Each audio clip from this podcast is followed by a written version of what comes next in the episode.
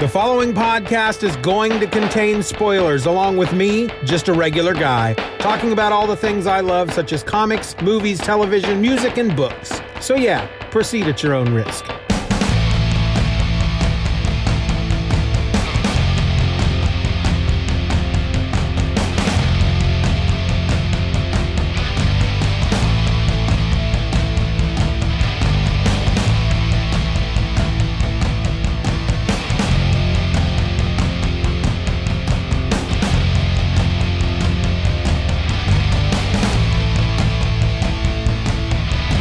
Hello and welcome to another episode of Just Another Fanboy. I'm your host, Steven, and today we're talking G.I. Joe once again. We've talked about it once already. We're going to talk about it a second time, and we're just going to keep on going until there's no more G.I. Joe to talk about. Because, as I explained in the previous episode, not this past one, but a few episodes back, the link will be in the show notes. I am a member of Comixology Unlimited, and they have made available to their subscribers a number of volumes of the classic G.I. Joe run that is now owned, I believe, by IDW, but this is the run entitled G.I. Joe, A Real American Hero that was published by Marvel Comics starting in the 80s. This particular issue that we're going to be talking about is issue number two, which was published in August of 1982.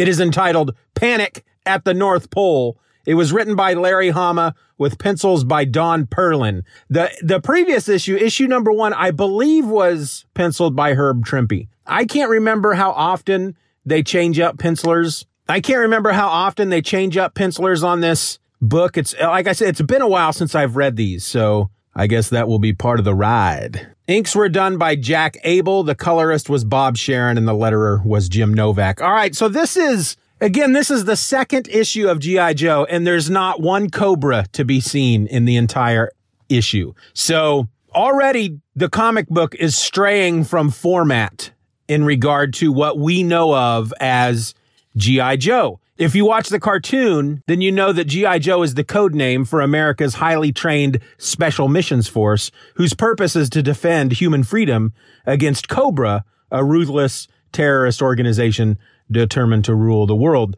And frankly, if you're just looking at the action figures, the only bad guys are Cobra. But in the Marvel comic, they were kind of allowed to do their own thing. So they don't go up against Cobra in this issue. And we actually are spotlighting four of the Joes. This isn't a full Joe roster like the last issue, but what we got going here is up in the polar ice cap up in the north, the North Pole, the ice cap up there. There is a U.S. research station that has been attacked by Russian soldiers. There's a Russian station not that far away, and they've attacked these U.S. soldiers. And using the most sophisticated equipment at the time, keep in mind it's 1982. I love watching the, the high tech that was going on back then. But somebody from the U.S. research station is sending a communication. They're communicating to the Pentagon. They're talking to General Flagg and General Austin. And they're doing it by way of television camera. There's a generator out there.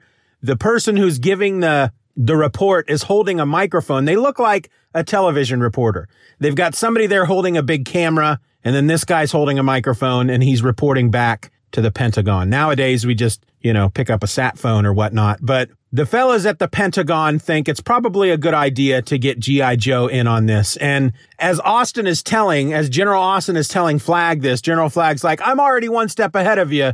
I've already pulled the dossiers of the four Joes that I want in on this mission. We've got Scarlett, Snake Eyes, Stalker, and Breaker. At that point, Flagg announces that, you know, unfortunately, these Joes are on leave. We're just going to have to cancel that leave. And then we get to see each four of these Joes, what they do when they're on leave. Stalker, we go to Stalker first, and he is out there stalking a deer, and he's got it in its crosshairs, and he's talking to himself, and he's like, all right, line it up. I, I don't have the book in front of me, so I don't know exactly what he's saying, but he's like, all right, I got you lined up, girl. I'm about to take you. I'm about to get you. This is going to be the perfect shot. And then a helicopter lands chasing the deer away. It's frightened. It's frightened of the helicopter. Stalker is very unhappy because whoever's flying the helicopter has caused him to miss his perfect shot. And that's when we see that he's actually holding a camera. He's a photog. Breaker is at MIT playing around on the computers, and he is always, I don't know if every single panel you ever see of Breaker, he is blowing a bubble, but that guy chews bubblegum all the time, and he's always blowing a bubble and he's sitting at a computer and he's doing some fun stuff on this computer. He's he's cracking some codes and he's just he's just doing some high tech breaker stuff. And there's a couple of girls nearby and Wadham's like, ooh, it's that guy again. He always comes in and uses our computers. Oh, I'm to swoon. And the other one says, let's invite him down to the cafeteria. And then once we're down there, I'll make myself scarce and then you can be alone with him.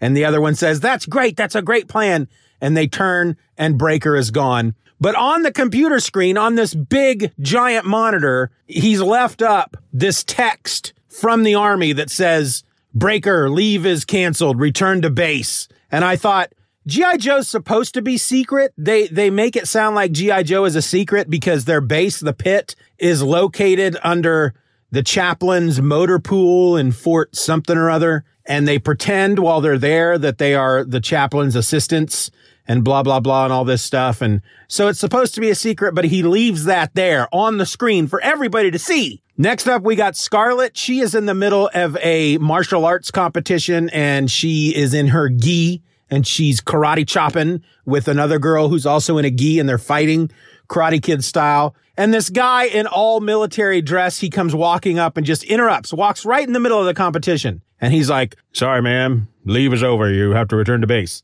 And she goes, all right. And they start walking off and she goes, at least you could have let me finish. I was winning.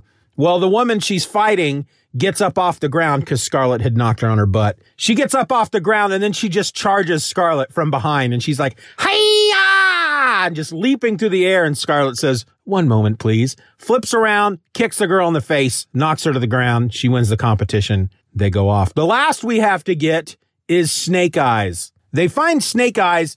I believe he's also on a college campus. I can't quite remember now, but he is spending time in a sensory deprivation tank. This is uh, something apparently he does all the time and will spend upwards of eight hours in this tank.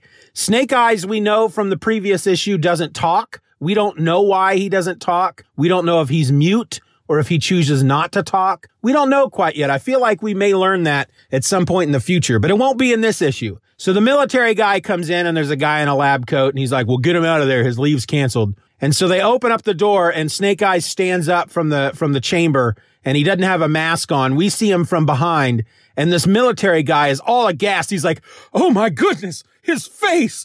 Oh my gosh. Like he's just going to start throwing up right there. Blah, blah, blah, look at his face. Blah. So we're left to assume that Snake Eyes has a pretty messed up face. The guy in the lab coat who's standing next to the army guy basically says, yeah, that's kind of the reaction we had at first, but we've gotten used to it by now. So all four of our Joes are together. They're in a plane with General Flagg and they're flying over the North Pole, over the ice caps.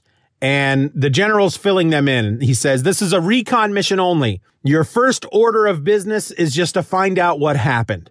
You are not to engage with the enemy. If they start firing upon you, you run with your tails between your legs. You are not to engage. Now, your secondary mission is try to, to recover the whatever it was, the research that they were doing in the at the U.S. research facility is has gone missing. The Russians apparently stole it. So they're to creep up on the Russian base, check it out, observe only. If they're able to recover the stolen data without mixing it up with any of these Russian soldiers, they're to do that. But first and foremost, they are not to engage. So they jump out of the plane, they parachute down, they walk to the Russian base, and they're they set up like a snow blind and they're watching the base. And suddenly this dude comes up on a on a sled pulled by dogs, this great big guy. And they're watching him through the binoculars and they see that he's an Inuit. And the guy goes into the the Quonset hut that is the Russian outpost. And then he comes out.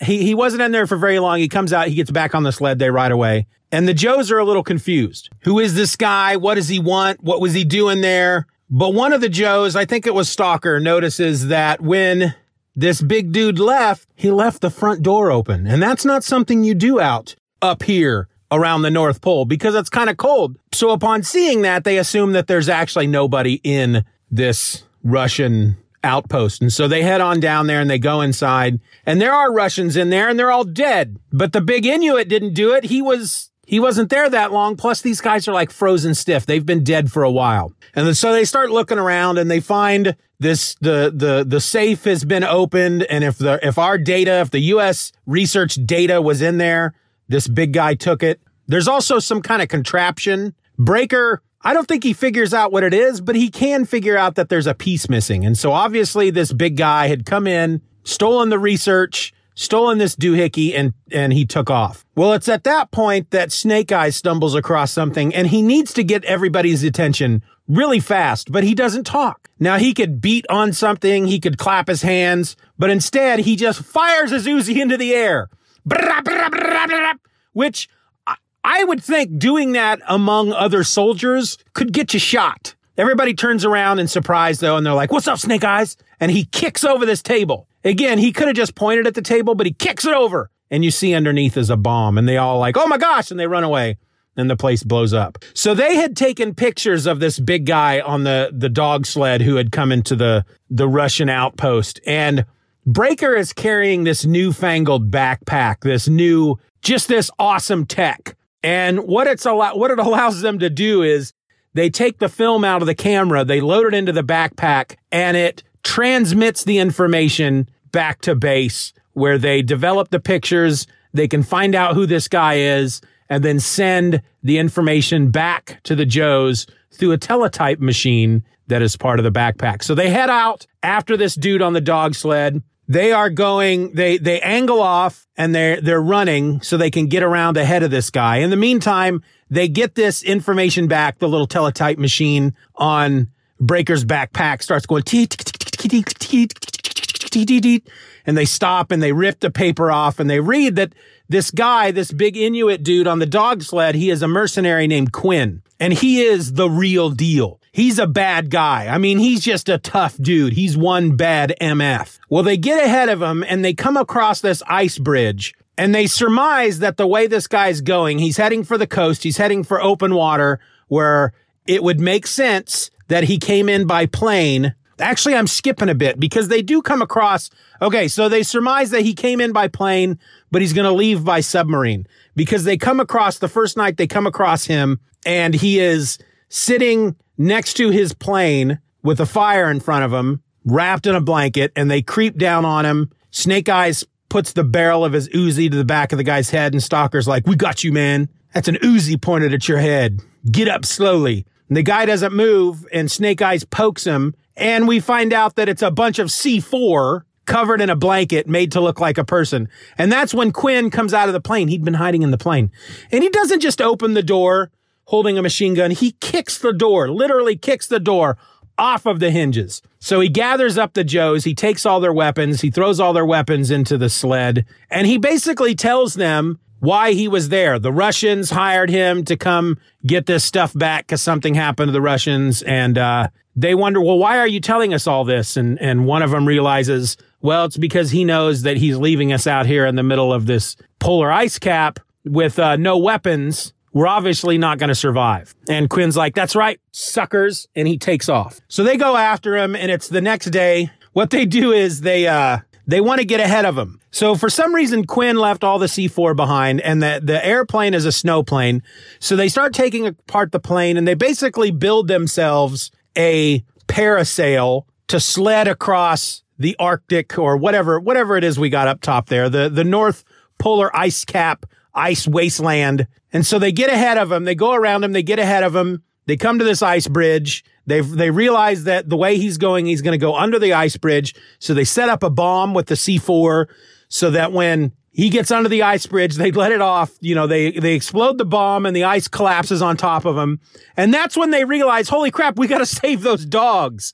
And they go running down there, quick, get the dogs out from under there. And they start pulling dogs out. And that's when we find out Kwinn was never on the sled in the first place. He's standing off to the side with his gun trained on him. Snake Eyes notices his gun, which, cause all their guns were on the sled. He notices his gun among the ice and he grabs it and he fires, but nothing happens because Kwinn removed the firing pins. He's wearing them on a little necklace around his neck along with weasel skulls. Cause Kwinn has just been one step ahead of them this entire time. This dude is is he's the real deal. I've said that already. He is he's not somebody you want to mess with. So again, he leaves them, but he's he he gives them a little bit more information and he explains that what the Russians were working on was a fear machine. It's a, a machine that emits something that makes people scared and they were they were going to be experimenting it on on the US. And he doesn't think that's really cool. He does there's no honor in that.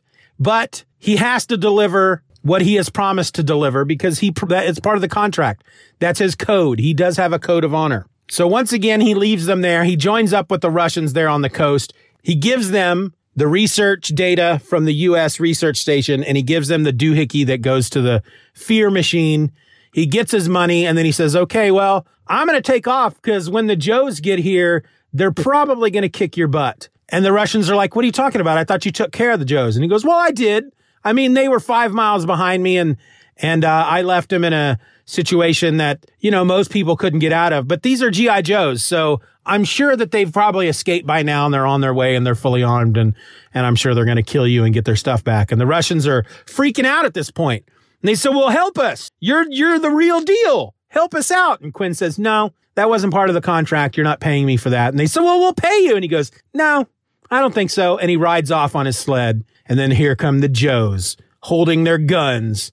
And the Russians are like, oh no, here they come. Here comes G.I. Joe. They're going to kill us all. And that's how the issue ends with us assuming that our four Joes killed the Russians and took back what they were supposed to get. That's our assumption.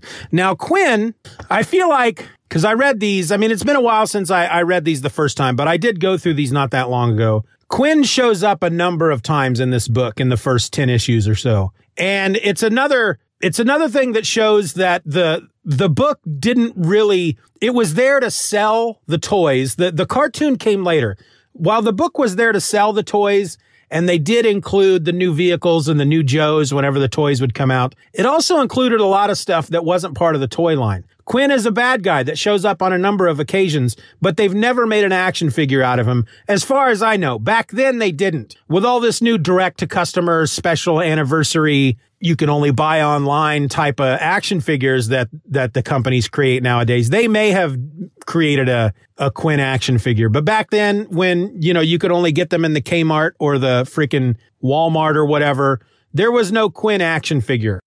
And yet he was a he was a major player in the book for at least the first year. He shows up a number of times. He and uh, Snake Eyes even have a uh, like a buddy cop road trip storyline at one point. But I like Kwinn I'm I'm kind of love hate with Kwinn. I kind of like him. I kind of don't like him. He does get kind of of of an annoyance at times because of his honor and and it's just I don't know the way he talks.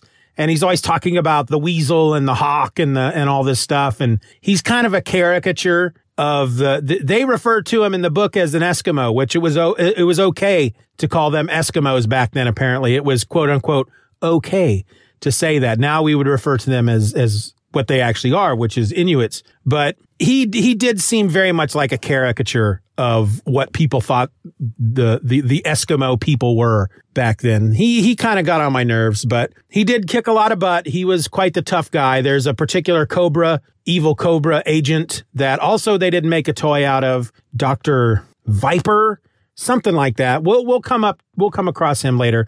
But it was a pretty good issue. The art was okay it was no Herb Trimpe. I mean, it was, it did the job it was supposed to do. Whereas when, when I read the first issue with the, with the Herb Trimpe art, while most of it I'd be like, all right, this is serviceable. Every once in a while you'd run across a panel that you'd go, holy crap, this guy was a master. He, he knew what he was doing. This book, however, most of it I read through, I'm like, all right, this is service, this is serviceable. This is okay. This, this is getting the job done. And then I would run across the occasional panel every now and again and go, this is not good. This is, I, he obviously was not, he obviously didn't spend a lot of time on this panel or the inker came in underneath him and ruined it. I don't know. It's one of those things you just, you just never know really unless you have the pencils to compare to the inks. But the story was fun. It was, it's nice to see we go from basically the entire Joe roster in the first issue. And then we just get a spotlight of the four Joes and we get kind of an idea of what these guys and girls do in their off time. And we get a little bit more information about Snake Eyes, who is, he is the Wolverine of G.I. Joe. Literally, we don't know a lot about him. He's mysterious. Who is this guy? And he kicks a lot of butt. He's the best. He, he's the best there is at what he does, and what he does isn't very nice. Looking forward to reading issue number three. I don't remember anything about issue number three. I'm sure I will once I once I get to it, but that'll be at some point in the future. So until then, my name is Steven, and I'm just another fanboy. Stay safe out there, folks. Wear a mask. Be nice to each other. Do all that stuff, and the world will be a better place. I'm out.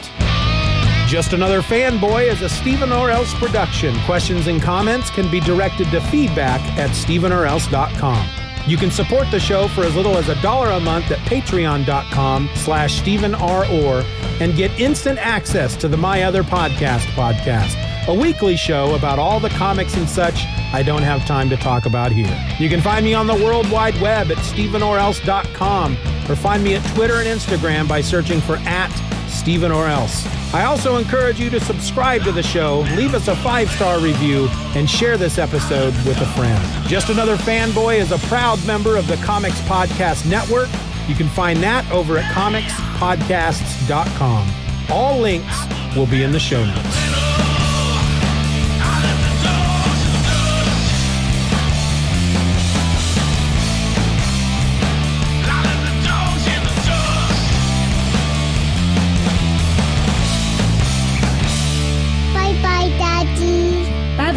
Good job.